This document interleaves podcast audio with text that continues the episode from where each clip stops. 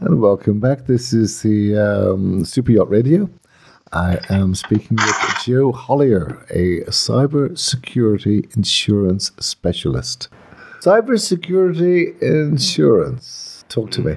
Tell me Well- all about it. What do you do? cybersecurity is a cybersecurity is a big, broad stroke of a word there. Uh, I personally am an insurance uh, specialist. So for 13 years, I worked in property and liability insurance.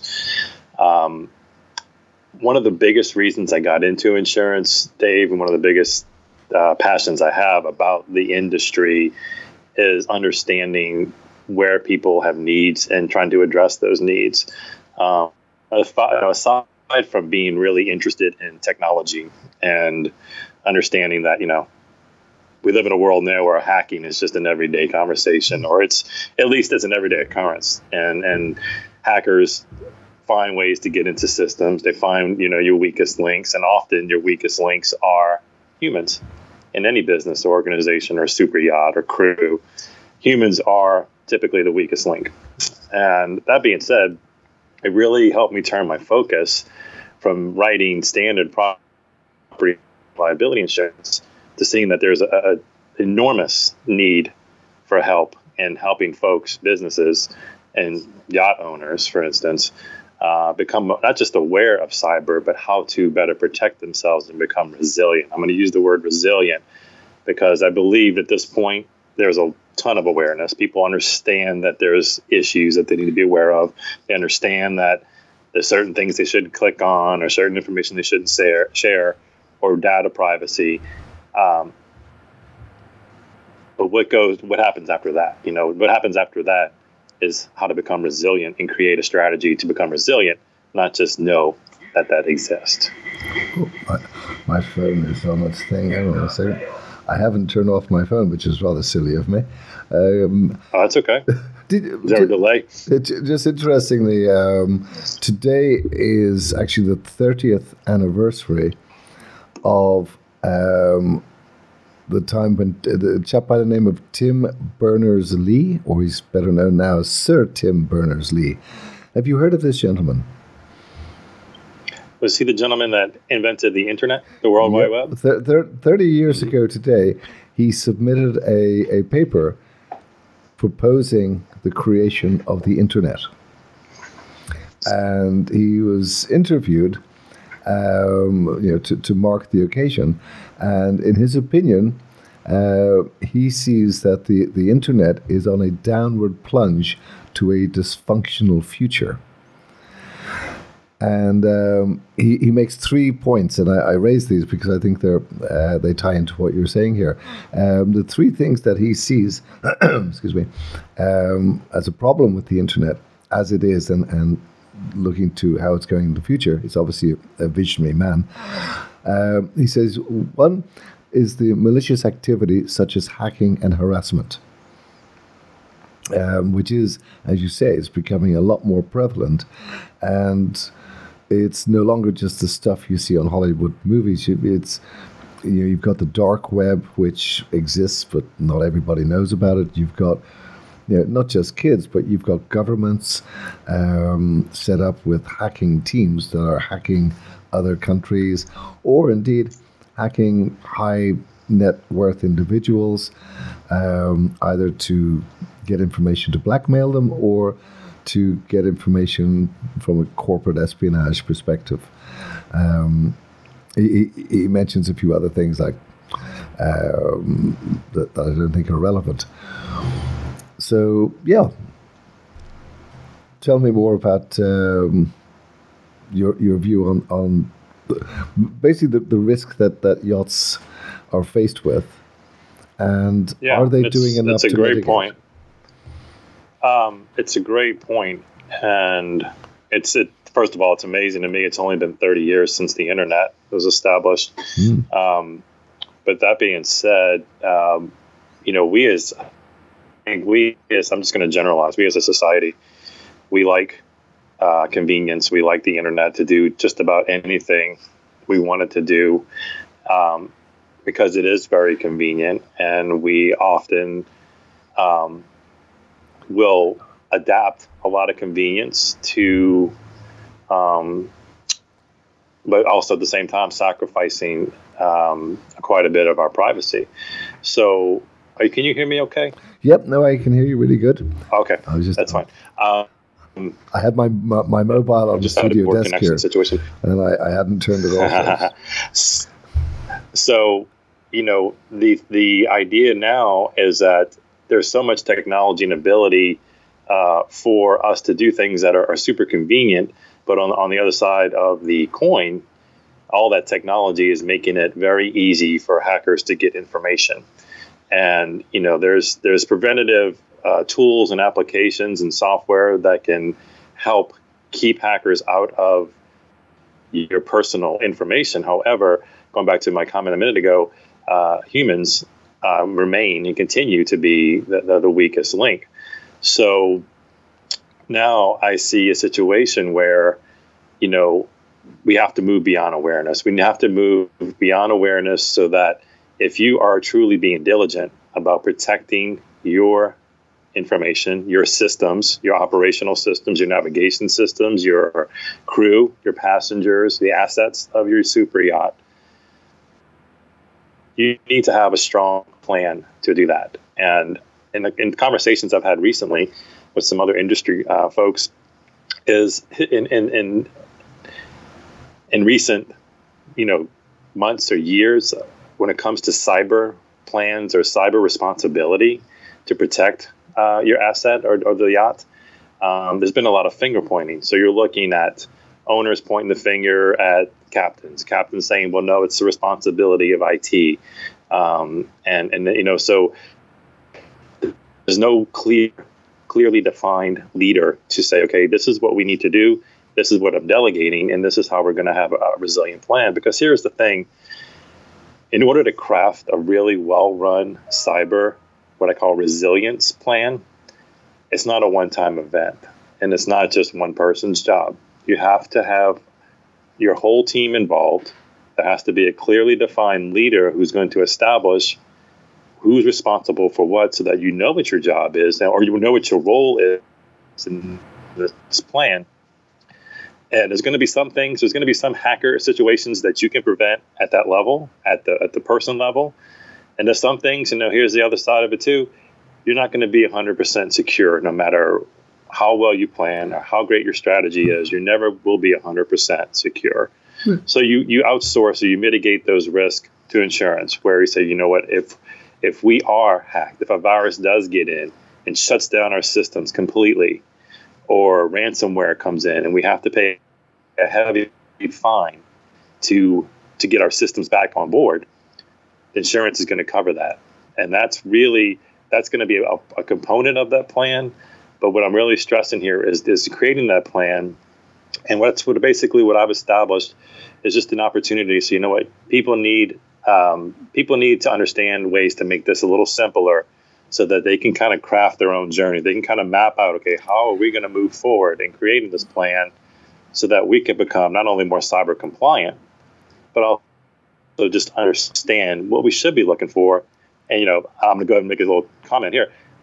I like to say it's hacker. You basically are creating a hacker plan. You know, cyber creates this real big, dark image of something that's so complex you can't understand it if you say it in terms of hackers, people kind of can can identify with that, well, and that's kind of a maybe a long-winded answer to your question. No, no, no, no. I, am I'm, I'm good with long-winded. Uh, yeah, I don't know if you've tuned in and listened to me speaking.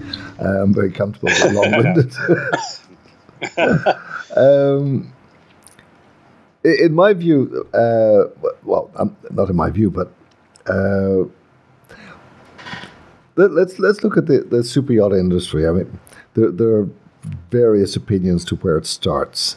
Uh, traditionally, it was mm-hmm. 28 meters, then it was 32 meters, but now we've got uh, uh, the scale of boats has, has increased. Um, over the last 10 years to uh, ridiculous size boats, uh, mega uh, giga yachts. They're they're starting to name some of them. Uh, but if we look at boats, say from uh, 40 meters, from say 40 meters up to uh, let's say 60 meters, which is probably the, the thick end of the wedge in in terms of numbers of, of boats in the super yacht classification. Beyond 60 meters, you, it would be normal to see an ETO on a board on board a boat. So uh, you'd normally have a crew member. I mean, I mean, it can start at 55, but let's just say 60 meters. Um, you have a, a dedicated crew member who would be given the, the, the position as ETO, and they would have the remit to manage all the IT and cybersecurity and all of that kind of thing. From say 40 meters up to 60, uh, and and the sweet spot from, from in, in my head is that kind of 47 meter to early 50s meter, uh, which is you know, the majority of boats w- would kind of come in on that. They tend not to have a dedicated ETO resource, and that's normally thrown at the engineer to take care of. The amount of engineers who have especially with Croatian accents, who've held up a spanner to say, "I came on this boat to fix engines," and I, you know, I, I learned a spanner, not these little microcomputer screwdrivers for girls, whatever. Um, a, a, lot of the time that I, because I, I, I, used to work in IT section, I used to put in VSAT and IT networks. And I, I would talk to captains about basic security awareness you know, changing of passwords on a regular basis. If a crew member leaves, change over your Wi-Fi codes. Just simple security measures. But when, I talk with captains, the the realization or the understanding of what is at risk. A lot of the captains will go, but I've nothing worth stealing. Therefore, why do I need to go to all this trouble with firewalls and with that cyber security layer? Uh, uh, and I, I, think it's twofold. One is that the salespeople coming into the industry to sell to the yachts, they jump in with these these um, uh, like NASA level um, equipment. It's it's mili- military grade. I'm so sick of hearing people saying, "Oh, it's military grade," and we will put this in because it it, it makes it makes the cybersecurity solution seem like such a big thing that needs to be adopted to the boat, where often it doesn't need to be a big thing. It needs to be a, a, robust firewall. It needs to be sensible strategies of rotating passwords, of managing your data, and that kind of thing. I don't know if you'd agree with me, but I think for, for your average boat, um, is there uh, the point I'm getting to eventually, talking about hot air, um, the point I'm getting to is are captains on super yachts cognizant of what they have and the value of what they have on their systems to potential hackers? Yes, and that's a great question, and I like the point you got to there. Because Eventually, you know what? It's, it's build very, up. Very uh, politely said. so, so I think um, a couple things. One is you have a situation where you have to kind of get out of the mindset that as one individual, what is it that I have that's worth taking or can worth being hacked into? Um, and and to your point on the ETOs, um, you know there are folks that are heavily trained in IT. However, it takes more than somebody just monitoring IT to make sure the crew is doing the right things. They're following the So when you look at a hack and why and why super yachts, right, or why mega yachts, because number one, they are a very high target for hacking. You're looking at a situation where, as a hacker, the perception is this this organization, this person, this owner, or this crew has a very large asset that they at their disposal. And you have to understand too, a lot of times hackers do things maliciously to a either get some kind of bounty, uh, b to cause damage, to ruin a system, to run you off course, to put you in a place where you're uh, in very very vulnerable, and can also you know can also um, harm harm individuals or even kill people if it's if it's mishandled. So it's not so much what can one person stand to lose it's how big of a situation can be created if somebody does get in because i, I know I, I, get i get constant information on this person at 600 you know thousand people breached um, and yeah you might have some data within the super yacht system that's personal and relevant.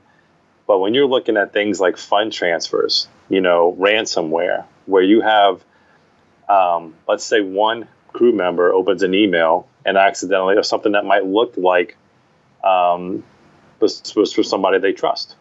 That email gets through, that virus gets through, that virus may lay dormant for six months and nobody would recognize it. And what, what it may be doing is monitoring all the communications between owner, captain, CFO, CT, ETO, and it adapts the language of that specific vessel and within time, it could start creating its own email address, which looks really similar. It might be one letter or one number off from somebody you normally get email from. And they'll send you an email, or they'll send a CFO an email, they'll send a captain an email regarding money transfer. And one of the biggest issues I find with, especially uh, traveling, and, and there's large sums of money going from one port to the next, or you know, one country to the next, is are humans getting duped or tricked into sending money to a hacker's bank account. And it sounds like it would be something easy to to um, to deter, or I mean, I'm sorry, to to recognize. But if they, they they're so good at it, there's so there's so uh, so much involvement in in learning how to get into backdoors and hack into systems when it seems like you have the best security available. You know, talking about this military grade uh, security systems yes, those are those are fantastic, and those do a lot to prevent. Um, but even still, you know, as I'm speaking, there's new ways being figured out on how to break into systems. You know, there's there's a very dark side of the web that sells strategies, that teaches classes, that does everything we do to prevent it, but they're teaching people, hackers how to get in and create illegal activity. And you talked about, you know, those situations. We're talking about business interruption. You're talking about, okay, if your system goes down, and suddenly you've got passengers or a crew and you're not know which direction you're moving in or, or systems aren't working properly the ship could be potentially capsized and there are malicious hackers that go out specifically to capsize ships so there's a lot more to it than what would they gain just from the data it would what can they kind of position can they put us in the hackers put us in to where we're going to be on the hook for lives safety or a large sum of money. So that's that's really kind of the, the, the globe in which I look at it. So you've got different hackers with different agendas. They're not just looking for passports that you have uh, scanned on your files. They, they can be putting viruses in there that lie dormant. Just watching and monitoring what you're doing, learning from it. And so, for example, um, see if, I, if I'm right on this. Um, sorry. For example, if um, let's say I'm a captain on a boat and I regularly deal with my management company, and um, let's say I get an email regularly with John, who's the financial guy in mymanagementcompany.com, and uh, I suddenly get a an email from John with two O's at mymanagementcompany.com, or I should say, actually, the, the, the um, domain name would probably have a, something different in it. John at mymymanagement.com, asking me to transfer money to this account. The email looks right. The name looks immediately familiar to me. And in a blink of an eye, I go, okay, I'll, uh, I'll send 10, 20,000 uh, to that account. Mm-hmm. And that's very common, Dave. And that's exactly how it happens. It's they they copycat the okay. language patterns so that when you read the email, this is just one example, but you read the was, email and it reads it reads in the voice of that person that you normally get emails from because they've studied the patterns in which you speak. So if, uh, if I have a nickname um, for you like complex, Hey Bozo, how you doing? Um, they could right. mimic that and go, oh, you know, uh, that, that's my mate John, and uh, right. away they go. Because I, I, think a lot of people. I mean, I, am a techie. I've been in the industry for ages, but when I think of uh, being hacked, I think of it as an immediate thing with uh, with an immediate. Um, uh, uh, uh effect. I've been mm-hmm. hacked, therefore now my systems are going screwy.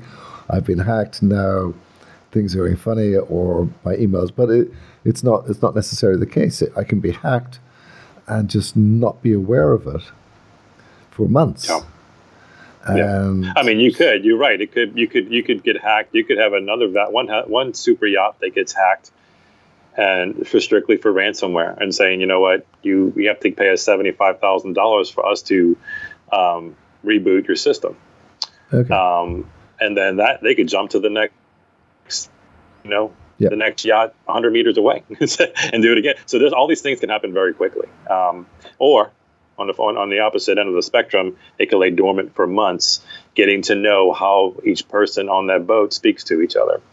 Uh, through emails and communications, and what's a normal wire transfer request? You know, there was one tra- wire transfer recently I saw hacked I think it was for two hundred fifty thousand dollars. And you're talking about, you know, people just let their guard down for a minute. I'd be rushing to read an email, or you know, uh, or you know, and you know, so there's there's ways to thwart that. It's, it's funny. It's the irony is every day. Every day it happens. The irony in in this industry is that what would ring probably more alarm bells is seeing a request to transfer five hundred dollars in opposed to five hundred thousand. Uh, right. And I know from doing IT work, um, there were times that, and, and, I've seen with other people, they'll go in too cheap for uh, to do a job, and actually they'll get refused on it because, well, if it's too cheap, it's can't be that good. And there's almost a mindset of unless it costs a lot of money, so they're used to do, dealing with, with big sums of money, and right. Uh, and, and of course, on top of that, you've got the phishing side to it as well, where web pages are displayed and, and you think you're logging into your bank account and and you're not. What about social engineering? That's a great point. That's a That's great point because you you could have that situation where um, they might replicate a bank account that you go to on a regular basis, and where the username and password is uh, uh, can be the, the, the place where you they, they, you put you're, you're entering their username and password to get into their account versus your own, and that's that's another great uh, example of how you can be duped because something looks or appears as it normally would, you know, in your normal course of business. Yeah, no, I had a friend who got done for that, and he, he was in a hurry, got an email saying you have to go in and change your password or something. He hurriedly did it, and he was hurrying because he was getting on an airplane. And as he was getting off the airplane, he turned his mobile on and he started getting these email notifications of all the transfers going out of his account. Mm-hmm. Uh, for, fortunately, they were transferring it within the, the, bank itself to another account. So they were able right. to get his money back, but uh, very easy done. Years and years ago, when I was a young man, let's just think of that for a moment. years and years ago, there was a, a, a, TV show in England called Parkinson. And it was uh, it was a great show. He's a fantastic presenter, and he would have different people on. Um, could be rock stars or you know, people who, who tended to be in, in, in, either in the media or in showbiz or in the news or whatever. And he, he invited one guest on I, I'm I'm struggling to remember the name. I think it was David Mitney or Mitnick, and he was the most wanted FBI guy at the time. This is back in the, I think in the 80s, late 80s, mm-hmm. early 90s. He was the most wanted FBI guy, um, hacker at the time. The FBI did catch him, and they gave him a choice of uh, prison or come work for us. Funnily mm. enough, he chose the latter. and um, he, he, wrote a book about hacking, and Parkinson invited him on to discuss it uh, and discuss his book. And one of the things Parkinson said to him, you know, he said, um, uh, when I think of hacking, I, I, think of Hollywood movies. I think of uh, some kid in his mom's basement with screens all over the place and he's chunking code and you see the code going down and he breaks in surreptitiously. And uh, what this guy, I've got to say his, his name was Dave Michnick because I can't remember. I think it was that. Um, what he said, and, and, and the, the, the, the, the whole emphasis on his book was that it's not just that. Yes, he said there are those kind of hackers who tunnel in through um, less secure systems. But that wasn't what he did. He said, What I do is I'm a social engineer. And uh, so Parkinson's like, Well, what do you mean by that? So he, he said, Look, um, basically, I engineer people to give me the information I need in order just to access your system without doing some surreptitious uh, penetration. And um, he, he said to Parkinson, Would you like me to show how this works? So, with Parkinson's permission, they brought out a phone. Back in those days, there was no, um, you know, this was a phone with a cable attached to it. They brought the phone out onto the stage. And wh- what he agreed with Parkinson was that he would phone up, um, I won't mention the name of the company because I think that would be unfair, but the, the main telephone company in England at the time most people can figure that one out. And um, well, he said, look, let, let me phone up and I will get a piece of information off your account. I'll find out, I'll, I'll get the balance of your, your next phone bill if that's okay. So he agreed. And just two, two or three phone calls, he was able to phone up and find this, you know, uh, get get onto somebody and said, "Oh, look, I'm, I, I, want to talk to somebody in accounts, but can you tell me who's the nice person in accounts I got to deal with? Because I've been on before and I got this nasty. Per- oh, you want to talk to Jackie? So then he phoned back and uh, he said, Oh, could you transfer me to Jackie? And made it an internal call and then pretended to be the IT guy and yada, yada, yada. Within five minutes, he had got the information that he needed purely from manipulating the system, talking to the right people, and know, doing it that way.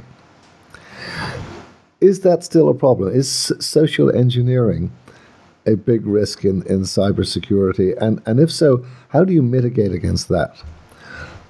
Excuse me. Absolutely. Uh, social engineering is probably stronger than it, and it, ever has been. I mean, it's you know it started with, and I've seen videos similar to the one you described, where somebody will make a call, a hacker, you know, mm-hmm. as far as an experiment, will make a call, and within a minute or two, get the credentials, username, password that they were looking for to get into a bank account or a health record. And um, so that I mean, it's it's very prevalent now. In fact, it's probably the biggest uh, threat to cyberspace right now is is people being duped into giving information um, willingly or, or, or, being tricked into giving hmm. information. Mm. And um, you know, there's there's a lot of different aspects of social engineering, which is you know just to clearly, I mean, to, to simply define it, it's just tricking someone into giving you personal information or username, passwords, or your ATM pin. Um, and it sounds like something that we would all be cognizant of if it were happening to us. But they're so savvy, hackers are so can be so savvy in the way that they get this information. And like you just described, they may go through three or four people, three or four channels to get that end piece of information, uh, but they figure out ways to do it. And we um, had never been, never, never seen before numbers of giving up that information, um, even though we're aware of it. So I'm going to jump back to what I kind of started with when we started talking. Um, there's awareness. We know that's going on. And then to your question, how do we prevent that? And that awareness has to be, that resilience has to be created through really teaching every person who has potential for any kind of information to know what to do in the protocols. I mean, there's there's vulnerability tests you can administer in, in, in an education program um, for cybersecurity. There's penetration testing. There's phishing emails. You can identify okay what what are the weakest links in our human chain that are going to a potentially click on a link because if this link looks real.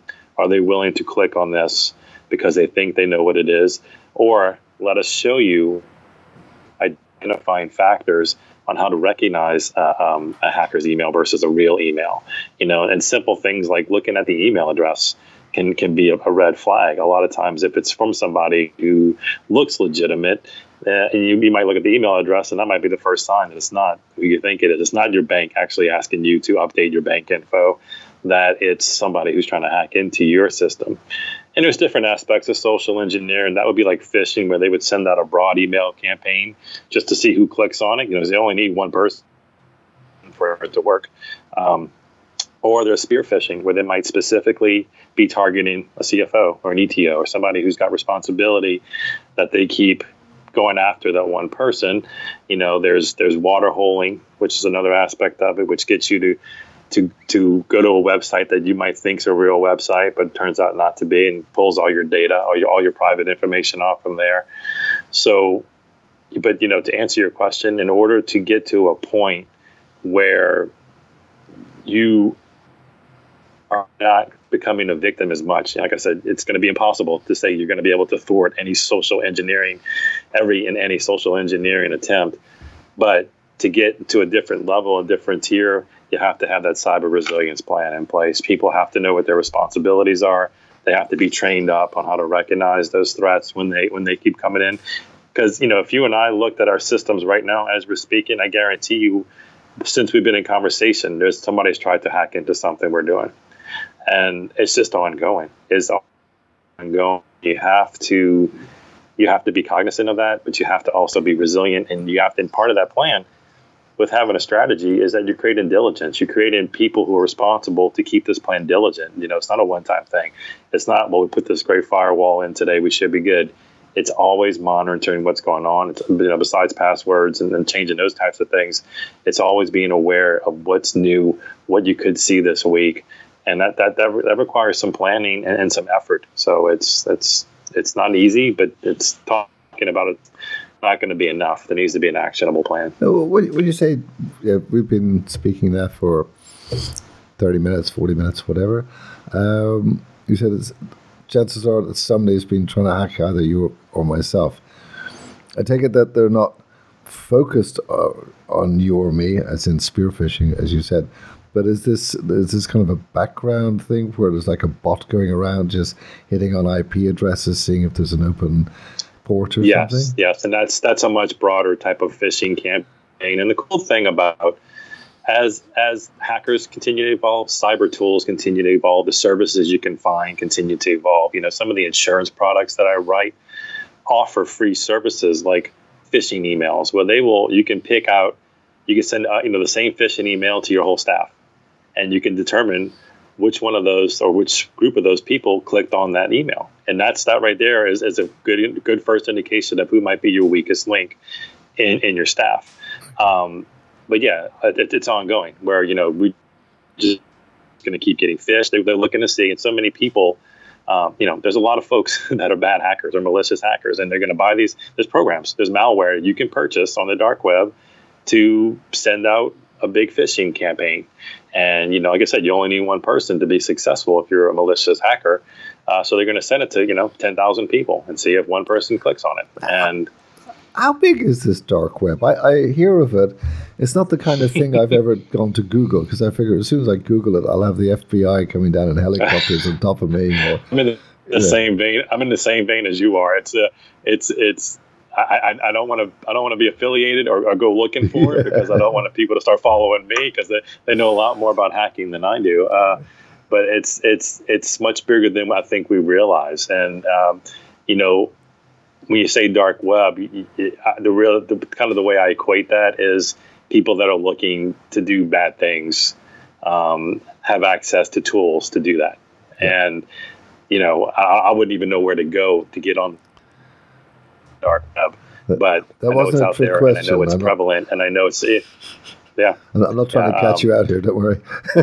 that's okay. That's okay. You're going to burn this video as soon as I get off, right? Uh, no, but it's uh, it's a great question. But it, uh, but I know it's prevalent, and I know it's you know just like there's an Amazon for our everyday needs. There's like an Amazon for malware and purchasing things, teaching classes on how to dupe people and how to take advantage of people and how to go after certain targets. And that's that that to me is an astounding thing, but absolutely believable. Um, so you know, you're talking about thousands of people right now that are probably phishing us and other and many others as we speak. Uh, do you have any idea how, how I mean, has anybody sized um, in, in monetary terms how big the problem is? How, how much is extorted from people on an annual basis in America, say, or um, globally? Does there was anybody... an infographic. Yeah, there was an infographic that I saw. I have to pull it up. Uh, and it wasn't just uh, um, it wasn't just maritime or marine. It was worldwide. But you know, you're talking about. Um, in fact, let me look for it while I'm talking to you. But I can tell you this: the average, the average attack, the average hacking attack on a the organization or business, or you know, I, I would say in general, the average hacking attack used to run about eight hundred thousand dollars in expense between forensics, having to notify everyone, getting the system back this on per board. company. Um, what's that? This is per company. Yeah, yeah. Um, that has gone up to over 1.6 million now. The average attack. Now, let me clarify. Um, in a lot of cases, um, a good amount of that expense goes to um, the amount of accounts that were breached. So, say it's a, a bank or a CPA firm who has maybe you know hundreds of thousands of of individuals' personal information, social security numbers, addresses, things like that. The average expense to notify, just to notify, because you know if you're as a company, as an organization, if you're if you're breached, the first thing you have to do to be in compliance with regulations is to notify everyone who might have potential touch to your organization, who might have who might have had their data breached. The the normal expense per record of a data breach is two hundred dollars per record. So you're talking, you know, if you have five hundred thousand records, that's ten million dollars in expense just for notification. And that two hundred dollars, um, I mean, that's a, that's that's not just for the stamp, is it? It's it's just the standard on the process of notifying someone that they've had a breach to help them with services. You know, because a lot of times you're, you're going to try to protect as an organization. You should be at least trying to protect their data from that point moving forward to help them repair and recover their information. But you know, when you start weighing out all the cost of doing all these aspects of notifying and, and, and putting them in a better spot, uh, they said right now it's about two hundred dollars per record. Um, I apologize. I'm trying to find that, but I think I want to say it was about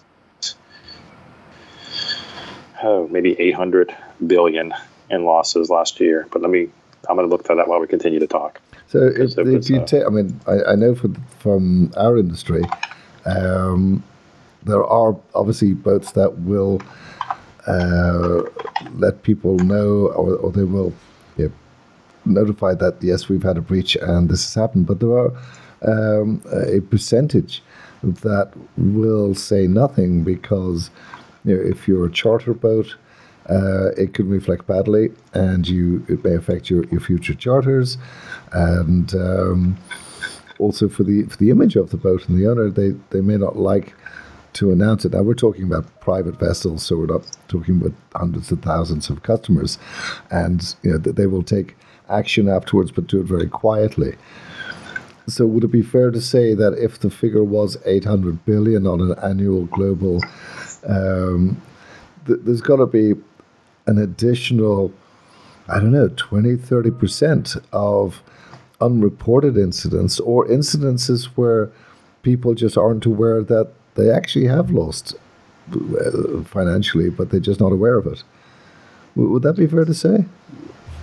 That is fair to say, um, and that's that's dead on the on the nose because you're looking at, in a lot of cases, um, cyber attacks do go unreported and um, the reason being primarily is for reputational harm. You know, what is me what, by admitting that I that my that I was our system was weak enough to be attacked or breached makes me look bad. It shines a poor light on what I do here my business, and and for that exact reason.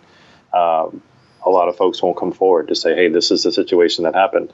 There's a component um, that I really have done a lot of uh, research on, and I'm trying to determine how it can be valuable and useful with the super yacht uh, landscape, which is cyber threat intelligence. It's, it's, it's called CTI, cyber threat intelligence. It's just a, basically a platform where people are able to share in real time something that could be suspicious activities, an attack. Um, it's going to be hard to maneuver through that because you're going to have a lot of folks that aren't going to want to share information. But it's kind of one of these um, one of these equations where you need to sacrifice a little bit to get more in return to protect yourself. So that if you know nearby vessels had suspicious activity, you're on alert. You can you can call uh, maybe a certain level of alertness to one aspect of what's going on.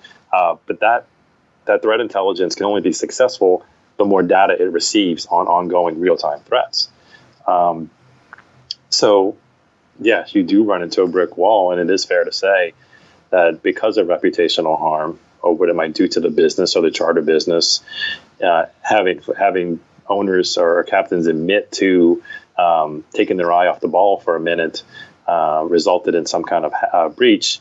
Um, they just assume, you know, sweep it under the rug. Mm-hmm. Um, but that's only covering up themselves for a minute. Um, and um, whereas, you know, a bigger, broader uh, value would be to share that information uh, because, it, you know, I think we're moving towards a, a, a time now where as when we can have all that information to share with each other, as long as the intentions are good, we can really grow and protect ourselves better. If everybody keeps it to themselves, we have a much less, much more foggier idea of what's occurring. You know what's going on, and you don't know how to size the problem. Exactly. But um, but yeah, it's it's uh, it's you know it's definitely in the in the hundreds of billions of dollars we're talking about the amount of money that's been paid out or expenses that have occurred um, when it comes to being hacked, and that, that number is just continuing to grow uh, year uh, in year out. We, we've we've been chatting up to now about cyber threat and cyber security. The, the bit I really want to talk to you about is um, is the insurance side, which not many people do talk about. But we're about to hit the top of the hour. Do you do you have time to stay with us and come back after the news and talk a little bit I about do. the insurance I do. Side? Absolutely. I'm so relieved yes, because we we haven't actually got to the point where I wanted to get to because well no I think all of, all this is relevant information and before we go um, before we sign off I do want to share um, just a site that I, that I, am working to establish now which just gives people information that you know where to go and, and try to absorb that it's not just one person that it is a strategy it is a plan and part of that plan can be insurance. So it's just understanding where you need to go if you want to take action to move beyond just being aware of the cyber issues. Great. Right now, we're going to go to the news. And welcome back. This is Super Yacht Radio. I am speaking with Joe Hollier, a cyber security insurance specialist fascinating discussion just before the news about cyber attacks and the cost of cyber attacks to companies and um, the methods that uh, hackers employ to get your information, to get your data, to get your money, and to get whatever other nefarious things they want to grab hold of. Joe, thanks for sticking with us. My pleasure. Great to be here. Fun conversation today, Dave.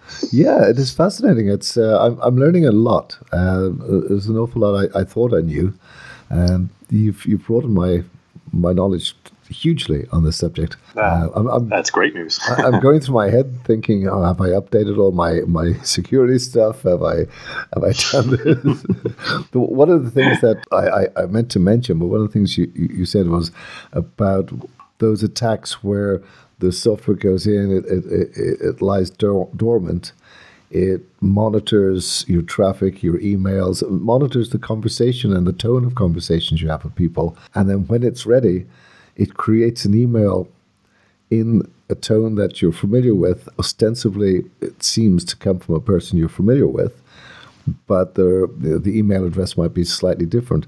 One of the things I know on, on my system, when I get an email, if if I get an email from you, it'll come up saying Joe Hollier, but I won't necessarily see the email address unless mm-hmm. I click into your name, copy it, and then paste it into a Word document. Then it exposes the actual email address to me. So, depending on what email clients, you may not actually see the real email address. You may just see the name.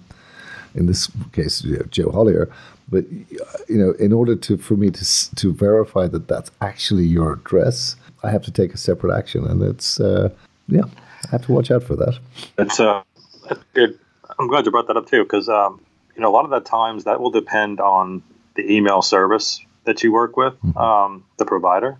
There's other companies now, email um, companies that or address companies that offer encrypted email or more encrypted email to where they're more in tune with how to recognize things and provide you more information potentially on where who the senders are and if it's potentially spam or hacker. And you know, in fact, it was a while ago, but somebody told me if you're still using a Gmail account, you're you're just keeping yourself wide open to being hacked. And you know, I use Gmail forever, and um, so I'm, I'm, moving on to a, a, more secure encrypted email service, so that um, at least that part of it, I know what's coming in and what's going out is better protected, and um, can maybe give me a heads up that I maybe maybe wasn't going to get from Google or something else along that line. So, um, but you should should have a service provider that gives you that information. You should be able to see the email address um, because that's you know that's your first line of defense right there. Hmm. It's actually knowing who you're talking to. On the, onto the insurance side, because uh, when we, we spoke a couple of weeks ago before you went to Mardi Gras, nice nice cue. I, I was I was so eager to get to talk to you, I forgot to push the don't play music while we're talking button. You started to tell me about insurance and uh, how companies or boats or yachts can insure themselves against the potential loss. How does that work? To, bring me to the world it's, of insurance. Yes, and it's um, it's about as dark as cyber is itself uh, for a long time. well, no, but the, here's the thing: it, it, there's brighter days. You know, where it's evolving like anything. Um, and insurance, you know, insurance in general is an industry that is slow to the race. You know, they they they they're based a lot of times in traditional models. They don't they don't want to write coverage for things they can't measure. Um, and cyber being what it is, it's dark, it's intangible. You can't put your finger on it. Uh, you don't know where it's coming from. Uh, it's still to be determined how big it's going to get, or how you know this we're talking about attacks and types of strategic attacks that change on an ongoing basis. So the metrics on that are just, you know, mind-boggling. It's hard to wrap your hand your head around how do I model for a cyber risk when I have no idea what the hacker is going to do. Um, so with that being said, that puts insurance carriers and companies and underwriters in in a weird position of how do we write coverage for for things we can't anticipate. You know, um, it's one thing for a fire or wind, you know, you know how to react and how to cover for that. But when you're talking about hackers and breaking into systems, and you know, you don't want to keep it open ended because I mean that's you know it can get really messy really quick. But that being said, there are folks and some that I've met in the last few months that have been traditional underwriters for Lloyd's of London and Travelers and, and other agencies that have start started to determine there's ways to stack policies with certain coverages. Now, this is going to be an, evolving policy form, but they've taken on that that that responsibility of saying, you know what, here are all the things that we know is happening right now. Here are all the threats that we're aware of. Situations, and they can be categorized, and I won't bore you with all the policy details, but there are categories and clauses to which you see different types of cyber attacks, and more importantly, the loss that results from those kind of attacks. You know, the biggest thing, like talking about the fund transfer, mm-hmm. the, the transfer of funds getting taken by somebody who duped you. You know, there's coverage for that. There's coverage for business interruption.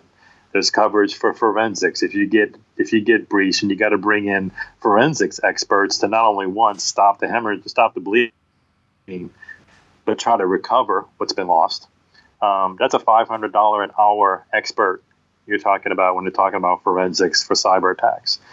So those are those are expenses that add up quickly. So that's the kind of things I think as part of your cyber plan, you want to have that coverage that coverage layer there so that you know if somebody does get through. Yeah, we have all the, we have a great plan in place.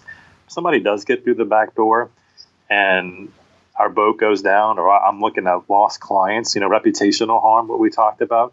There's coverage to reimburse for those losses. There wasn't there before. You know, for, for years, what you saw in cyber insurance coverage was kind of like an endorsement, a little added piece to a liability policy that made it gave, giving you a little bit of policy limits for a data breach. But that might have just been the expense of, um, you know, acknowledging it and trying to get your system back up and running. It didn't cover cost for notifying all the people that were affected.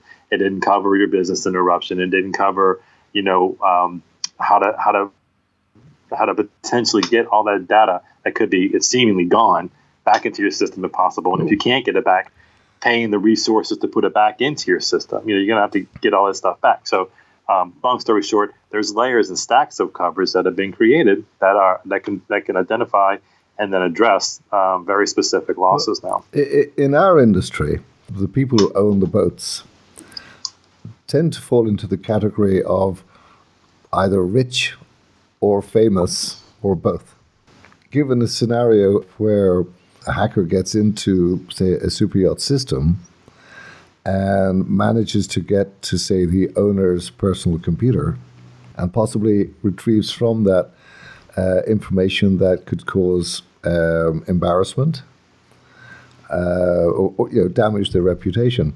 Can you insure against that kind of loss? Because that's a very intangible thing. Yeah. Let's say I'm, I'm a, a rock star, a very famous person, and the hacker uncovers information about a clandestine affair or perhaps photographs that um, could cause embarrassment if they were leaked out. Uh, how do you how do you mitigate it? How, how do you insure against that, and, and what how do you value that kind of loss? Yeah, and that's that's you did, you've done your homework. I love the questions you're asking today. Oh, these are just off the um, top of my head. no, these are great. These are great. So yeah, absolutely. You know that falls under you know could fall under a litany of, of categories, but you know libel, slander, reputational harm. Um, those are things that you can assure. Ensure now how you put a value on that. You put a value on you know what what does it take to reestablish somebody's good name, and that's that's a hard that's a hard figure to to determine. Um, but you can certainly buy coverage limits, you know, and typically you'll have options on how high you want to go on that, on what it's going to go, what it's going to take to get your name in good graces again. Um, but yeah, I mean that's that's a hard thing to ensure, especially if it is um, to the point where it's damaging photographs. Um, well, if I could, know, that's that's if I could give you if I could give you a scenario, I'm going to go out on a limb here, and I'm sure we'll get emails going. I can't believe you said this on, on air, Dave, but let's just go for it. I like the spirit. I like this. I, I, I know. I'm, I'm, thinking of one particular boat owner that I know. A very nice chap. Anyway, we'll, we'll go into that. But um, uh, let's say you have a scenario where, and I'm sure this never happens, where a boat owner comes back to the boat say with um, a, young lady uh, and the, she's engaged for uh, it's a financial arrangement. And he you know, does whatever and and uh, photographs are taken whatever. Somebody hacks into his computer. They retrieve evidence of this clandestine night that he's had. And from that the person ends up in a divorce situation. And he ends up losing half of his estate that he has to give to his now ex wife as part of a settlement, which could run into hundreds of millions. In, in, in this industry, yeah, those are reasonable figures. Uh, can you be insured against that kind of thing? I love that question. I I would love to learn more on that because that is a, a great example of how personal injury can become, you know, just life damaging, yeah. and it can completely change the course of your life. Um, so when you're looking at what's the loss here, the loss is my reputation, the loss is assets. Certainly, you can find ways and family to ensure well. and family. There's emotional yeah. damage. And so there is there's going to be an opportunity there, and you know celebrities or extremely rich folks or high profile people uh, fall into a category of all their own. And um, there is coverage to protect against that financial loss. Uh, obviously, it's it's hard to repair your name once it's out in the open. You know, there's no amount of insurance that that can repair uh, Harvey Weinstein's name, right? But that being said, you know, you are going to take on a, a large amount of responsibility financially to settle all that situation. And that's really where the insurance can come. As a result of that hack or of that leak, the financial responsibility you have to pay off against litigation or lawsuits or or you know expense to your ex-wife you can buy limits for those types of things they just have to be identified um, within the uh, you know within the coverage availability for high profile people i guess you've got to you know, a lot of carriers that aren't going to I guess you got to explain to your wife why you're taking that coverage out as well. well, no, no. I mean, What's this on the policy, honey?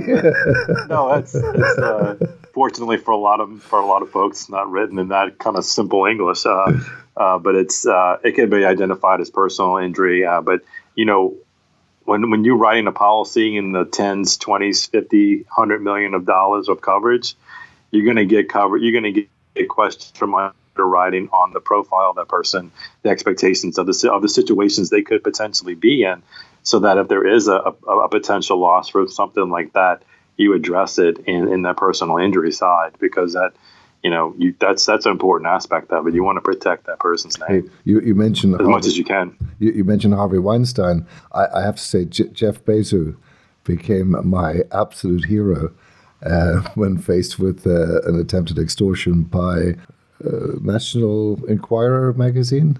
Do you know mm-hmm. what I'm mm-hmm. talking about? I, I, I can't. I vaguely remember the story. I'm trying to remember the details. Uh, the, the, National Enquirer tried to extort from uh, Jeff Bezos, who's the, the richest man on the globe. Uh, mm-hmm. they, they claimed they had embarrassing information I think he'd gone through or was going through um, a divorce with his now ex-wife.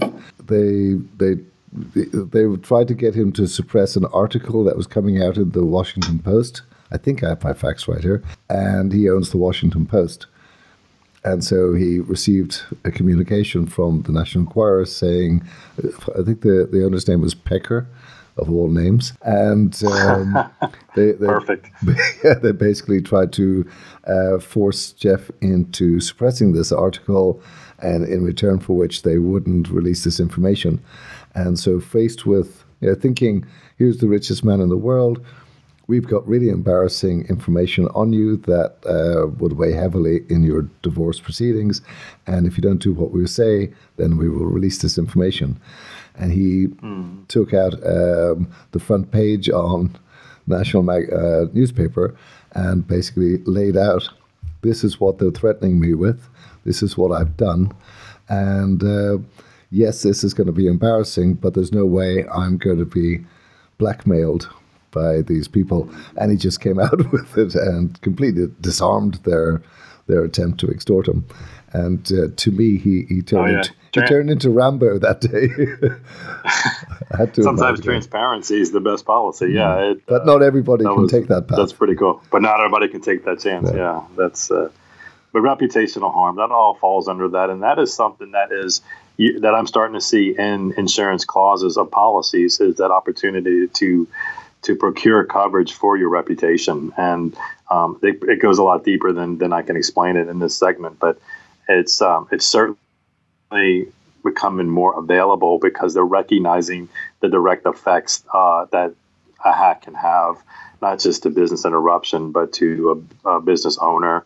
Um, and there's even coverage now that uh, that you can write for if anybody's personal checking account gets hacked into. Like, say, it's one thing if you get into uh, uh, maybe a super yacht wire transfer, but let's say one of the senior uh, executives or officers is on board and their personal information or personal banking information gets tapped into and they lose money on that side, um, there's coverage for that too. Now, in order to to, get coverage, and in, in, in, order to, uh, I suppose, ha- have insurance, I, I, am going to presume I'm asking the question, but would the I, I'm, again I'm thinking super yacht here, but obviously this applies uh, outside of the super yacht industry.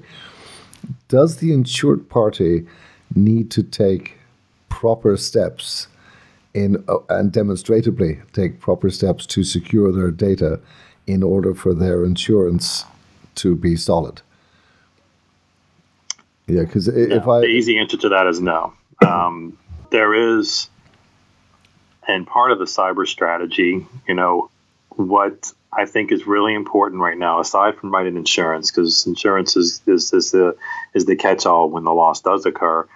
having a, a preventative and diligent plan in place really not only puts you in a better spot for compliance, it also is um, championed by an insurance carrier. So the more you're doing to prevent things from happening, probably the better over time. I think what you're going to see is a better rate offering. You know, we're we're we're getting to be into a competitive market now. Um, you know, cyber insurance is becoming easier to obtain. Now, not every not not not every two policies are the same, so you nearly uh, it helps to have somebody who understands what they're looking at to go through it. But the marketplace is growing, so competition's out there. The prices are starting to come down on it, and that being said, um, you know, knowing what is available and knowing where to, to purchase it um, are all important factors. Um, but that's you know, it's it's just a matter of um, understanding the different formats and the different forms each policy offers. So a, a bit like, um, I suppose, a, a, a, driving, a car driving policy. In Ireland, if you're taking out a, a, insurance, it's probably the same in many countries, but if you tell the insurance company, uh, I don't drink, for example, that will you know, I, uh, that will bring down your, your, your cost of your policy. If you've no priors, that will bring down your. So, same with cybersecurity. If you can demonstrate, well, we have these cyber firewalls put in place, we have this policy put in place with our crew, and we take these steps to mitigate being hacked or being um, intruded on, then these things will reflect, presumably, in your in your policy price. Think you're going to see that. I don't see that so much right now. I think you're probably right now, and, you know, let's say in the coming year or two years, you're going to see having to be more compliant based on uh, marine regulations than you will from an insurance side. Insurance side, really, what they what I find they're most concerned about on the front end when getting a, a cyber policy is if you had any prior losses. They want to know if you've been vulnerable in the past uh, to attack or been attacked. Otherwise, you don't need a whole lot of information right now to get a cyber quote, write a cyber policy. Um, but when you look at like things like parametric insurance, which you pay for what you need, or you pay based on sorry, pa- pay based on your history. Yeah, kind of like it's you're buying coverage for just the things you need. I, I kind of see that happening in cyber insurance down the road. However, I'm sorry. The, the other point I was trying to get to, I was thinking, is you're. I think once we start, once yacht owners start to uh, exhibit how well or how much compliance they're showing and the measures they're taking to put a good plan in place, I can see that having a sliding scale um, and, and then the rates you pay. It seems logical that they're going to reward, much like if you wear a Fitbit and get your health uh, information monitored, or, or and, then the health insurance provider can see that you are exercising. you could potentially that. get a better health insurance I, rate. I saw that with uh, teachers in was it Kentucky, where to get health insurance, they were being asked or told that they had to wear Fitbit watches that would monitor their exercise and activity. Mm-hmm. Otherwise, they wouldn't get insurance. Is that for real? I believe it. Yeah, I, have heard lots of stories like that where, you know, that's going to be kind of the trend. I think in insurance, uh, not just health insurance, but even car insurance, or and what I'm hoping cyber insurance. You know, if I can find ways to create a good a good plan, yeah, that's that's exactly it. You know, you want you want to pay a, a, cheaper premium, keep yourself in good shape, and that's that's kind of the motto or the mantra they're, they're working off of, and that's uh, it's you know we're giving up a lot of privacy to get a, more privacy. It's right? a little bit um, Orwellian. Um, I don't know if you've is. read George it Orwell, but is. that's yes. Um, th- I mean, yes. that's one step away from implanting a chip in everybody to monitor these things and, and, and send it out there. Well, you know, this is this is a, this is a topic for another day, but uh, I don't know if you follow any of China's cybersecurity measures, but they they now have apps in place that they've already uh, implemented that they can tell the financial stability or debt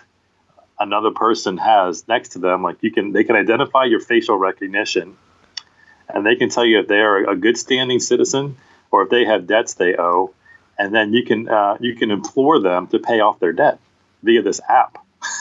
it's, it is uh, I don't know if you have China, China listeners in China, but uh, I tell you, it's uh, that that is one of the scariest things I've heard in a long time.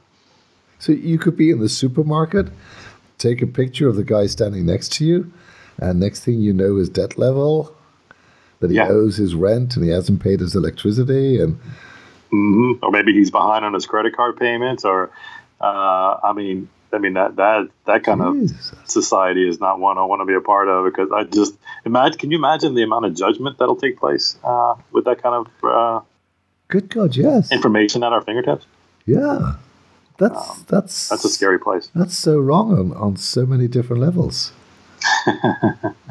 And plus, That's the kind of things that are going on in the dark web.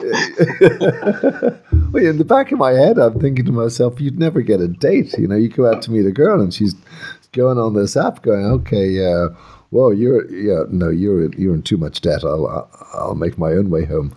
Um, I think you might you might start seeing a lot of folks wearing scarves over their faces. That's been outlawed here. Remove the facial recognition element. Uh, but anyway, not to go off on a tangent. Yeah, yeah, it's yeah. Uh, there's different levels of um, that recognition. But yeah, I think, like, like I said, in the next couple of years, you're going to see a push for compliance just from maritime regulations. You know, I know the maritime industry has a couple years to become compliant um, uh, with certain uh, um, factors of cyber compliance. Um, I'm sure it's going to be spread out to the yacht community. But yeah, insurance, it, it, insurance is involved. Cyber insurance is evolving. And I think, um, I, I, mean, I feel like, and I'm, I'm going to push for this, is, is that the more prepared you are, um, and, the, and the more educated you are in cyber, and your staff's educated on cyber, uh, the better insurance policy and price points you can get. Uh, because I, my, my, intention is to just, just keep educating and trying to get everyone up to speed on best best practices to get in a good place for, for being a resilient super yacht. You know. Uh, uh do you, do you see an uptake in the market of, of more companies, uh, uh, more in the, in the yachting sector, looking towards insuring themselves against cyber attacks, or?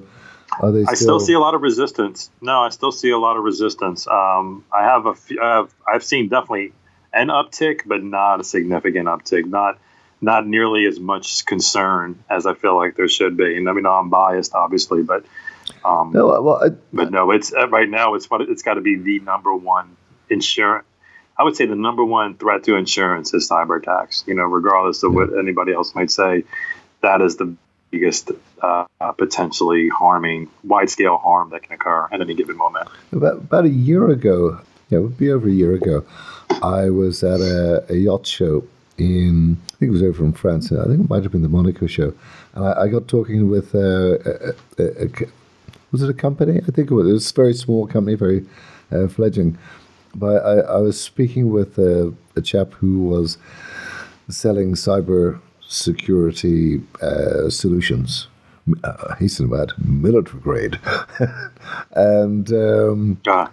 I, I asked him. I said, "Look, just, just between you and me, uh, go, goes no further. You know, I'll never quote you on this. Is there actually a problem out there amongst boats? Um, it, because I've been in the industry for 15 years. And before I did the radio, which I've been doing that for two years, uh, I was doing network and satellite systems. And I've never come across a boat who told me, oh, we got hacked, or can you put in a firewall? Nobody's ever said it. And a chap I spoke to said, yes and no.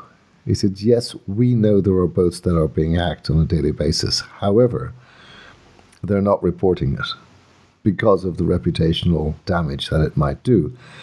They're they're staying quiet about it. So they, they get hacked, they update their their virus software and they hope it doesn't happen again.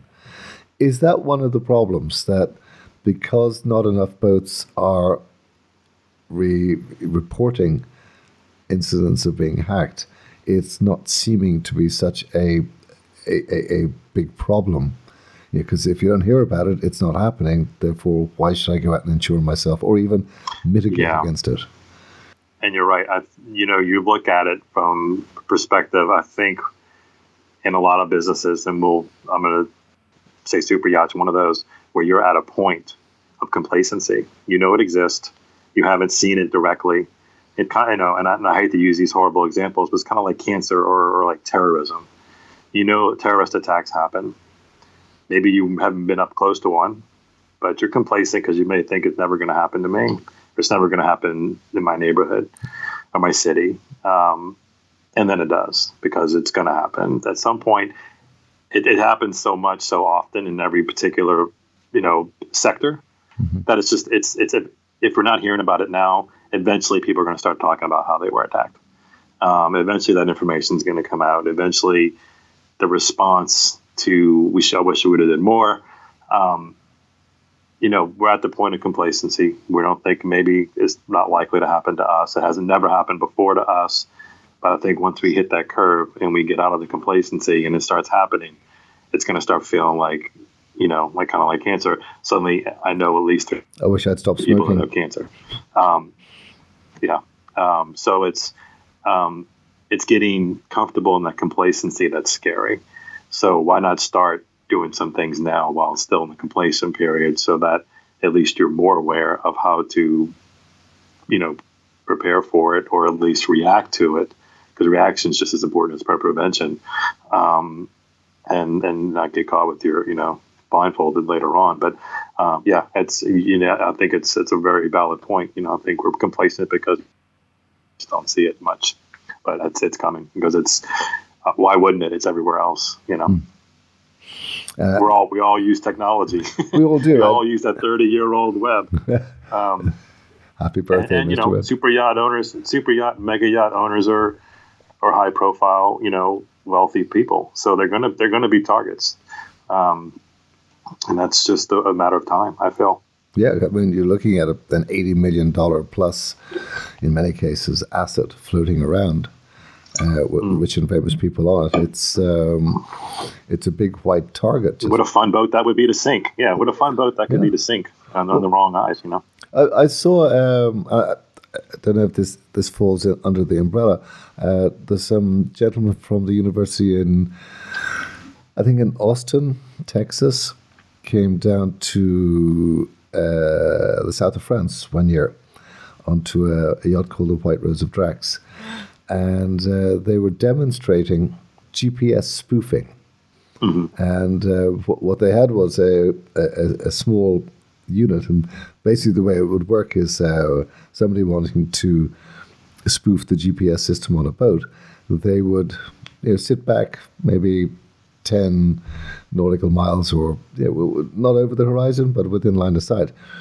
And they could send out a, a fictitious GPS signal that the boat would think was a genuine and it would steer the boat off course. Mm-hmm.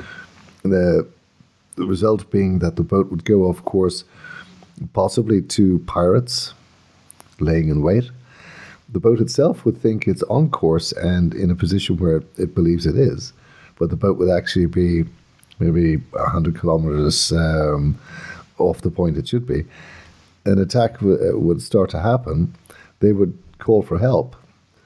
And the people coming to help them, of course, would go to the wrong place because the lat long that they were given, the AIS um, transponder would be broadcasting what it believed to be the correct place, but the boat was physically in the wrong place. Is that the kind of thing you're talking about, moving the boat off position, or are you talking about actually hacking the ship's systems and doing that and guiding it off through the internet? Yeah, well, that's that's that's just that's one that's one great example. Um, you know, that's it's not just spoofing or navigational direction.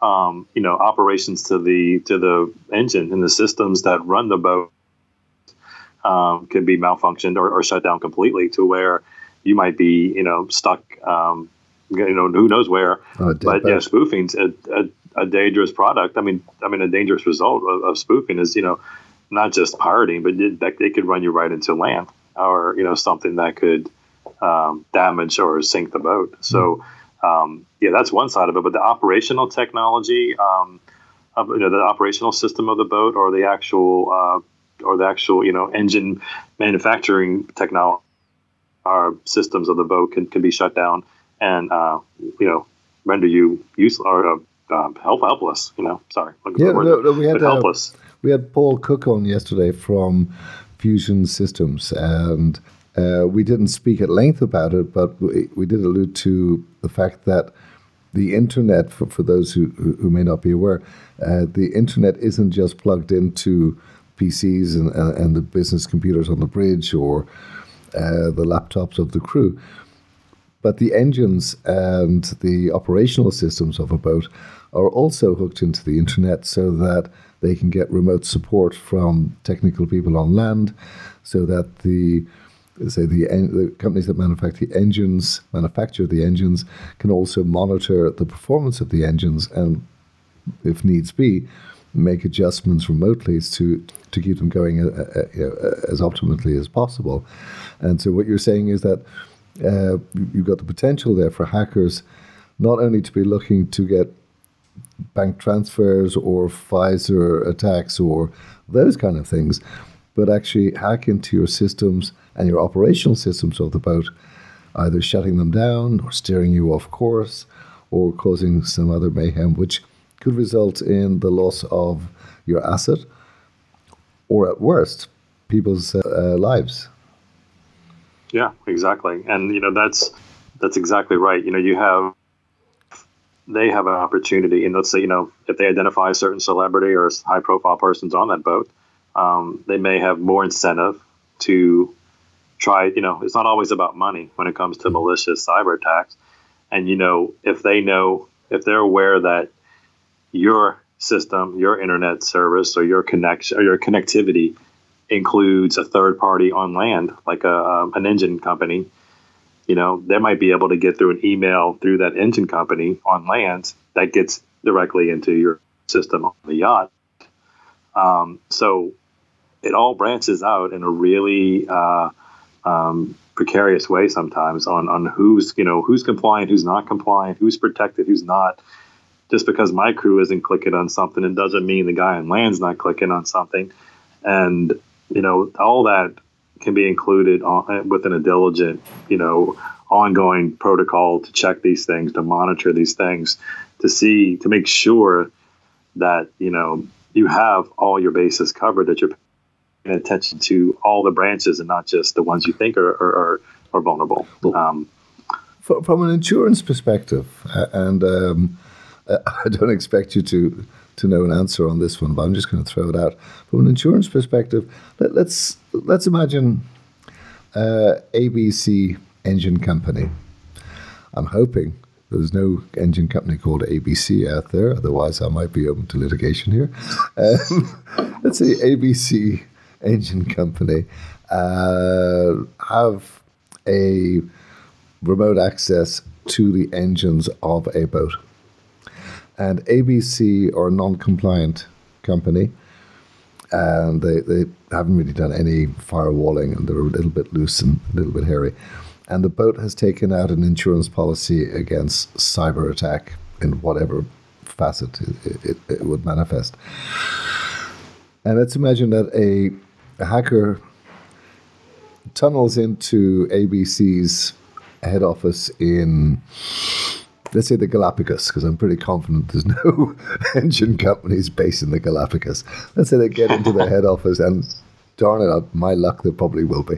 Uh, let's say they get into the, the head office in the Galapagos and through uh, email or whatever, manage to ferret the way onto your boat through the internet connection and they throw it, of course, they run you into rocks and there's uh, no loss of life, thankfully, but the the eighty million dollar boat is uh, is damaged beyond repair. It's sunk. It's a write off.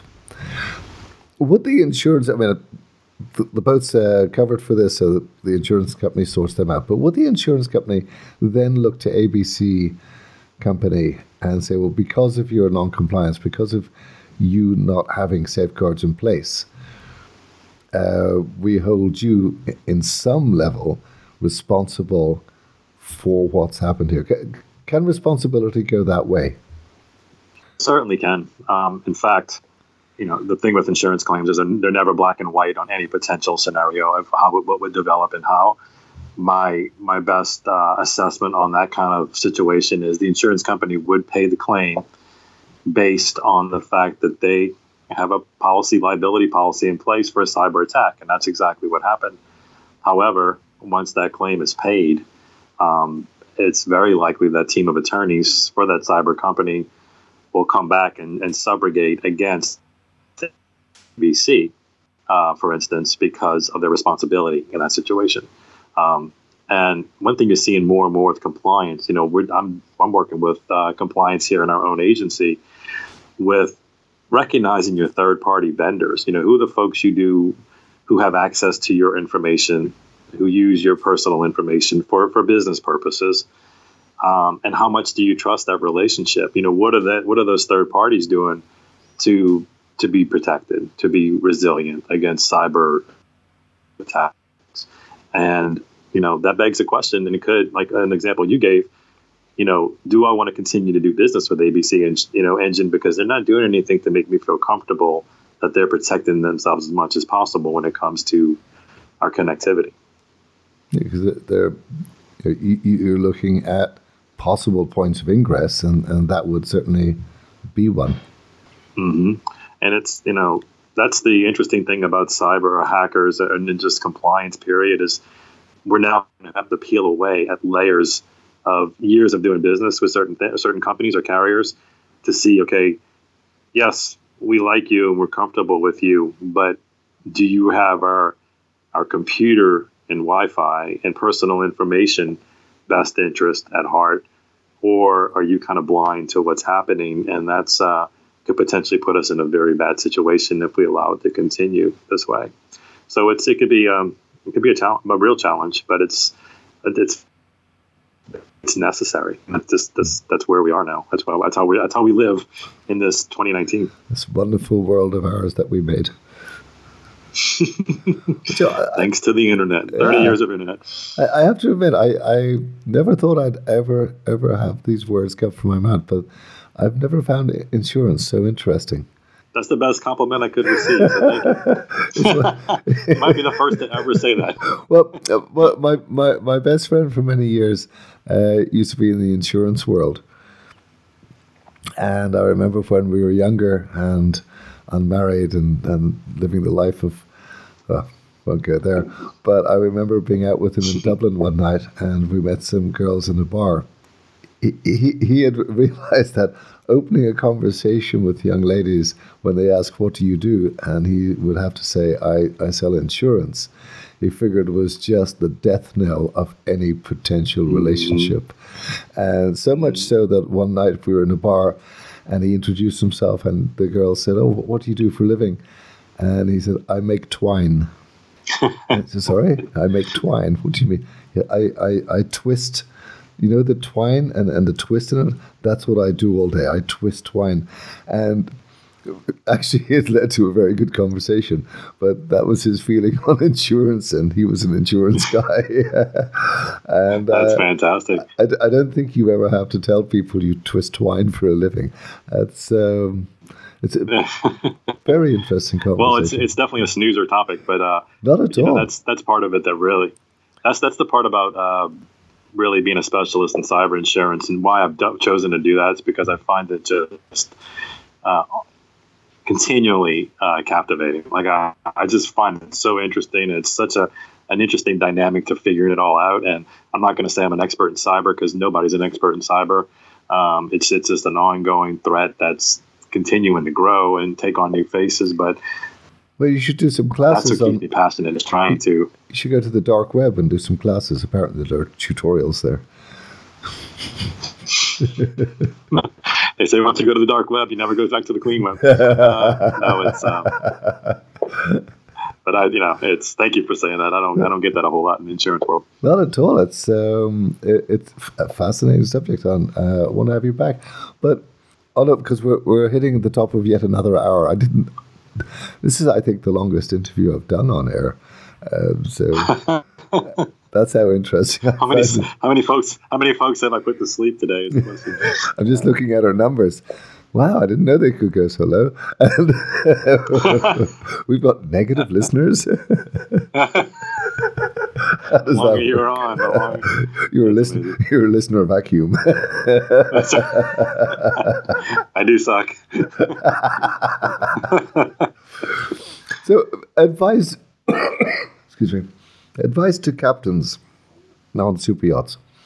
Your advice to them would be uh, take steps in uh, in securing your assets and your your data and your systems, but also look at getting adequate insurance policy cover. Yeah.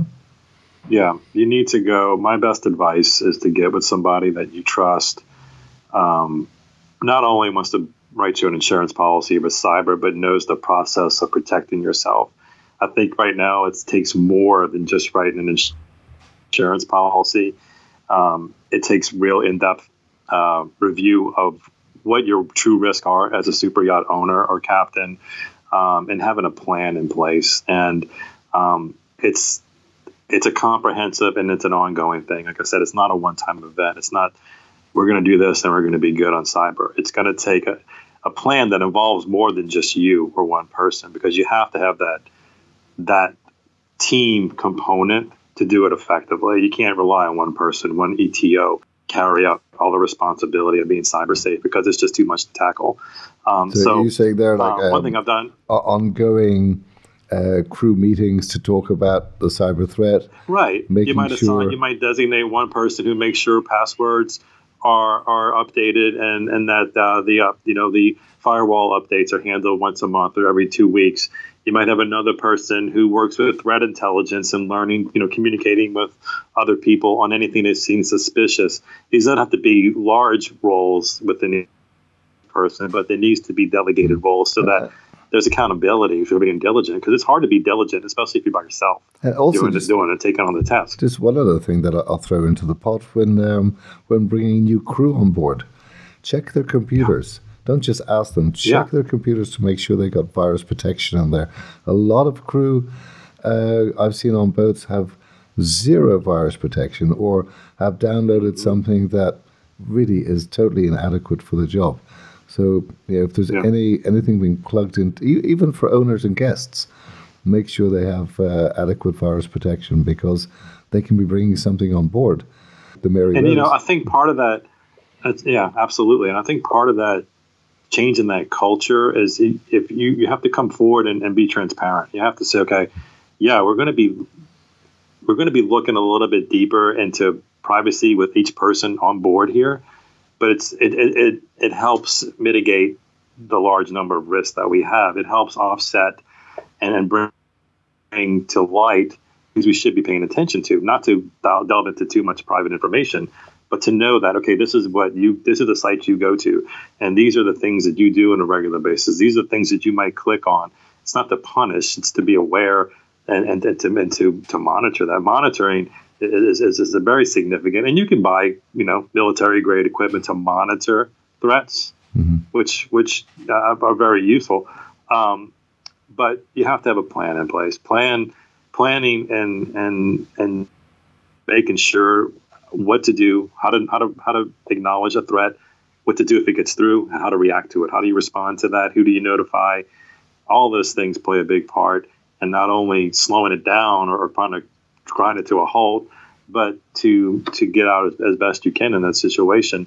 Um, but it's all you know. To me, it's I I call myself a cyber risk navigator. That's kind of my, my my nickname for myself because I think it's not just about one particular component. It's about all these moving parts.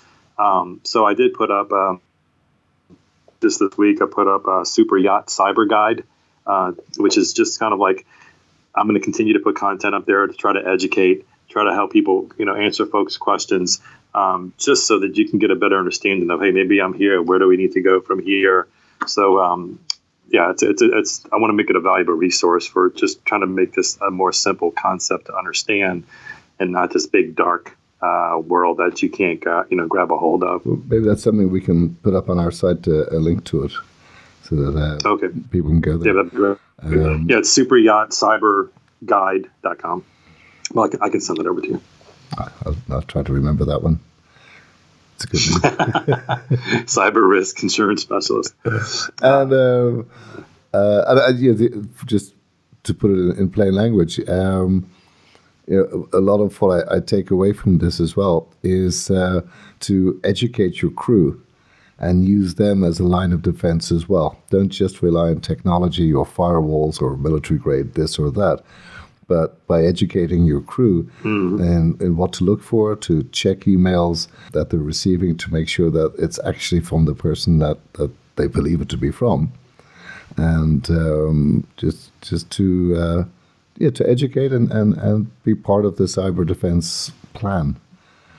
Right, and the learning curve initially will probably be will be sharp, but you know, at, at some point that's going to become a new culture, and you're just going to you're not going to think twice about the kind of information you're sending and taking in. Um, and but we all need that, whether regardless if we're on a super yacht or not. We need to be aware of of what we're sharing, how we're sharing it, and who who has access to it. And um, that's just you know that's just part of, evolving as as humans.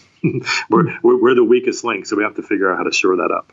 Yeah, my wife calls me the weakest link quite often. I'm not sure if she's talking about cybersecurity though. right. That was my next question. mm, there's a topic for the dinner table tonight.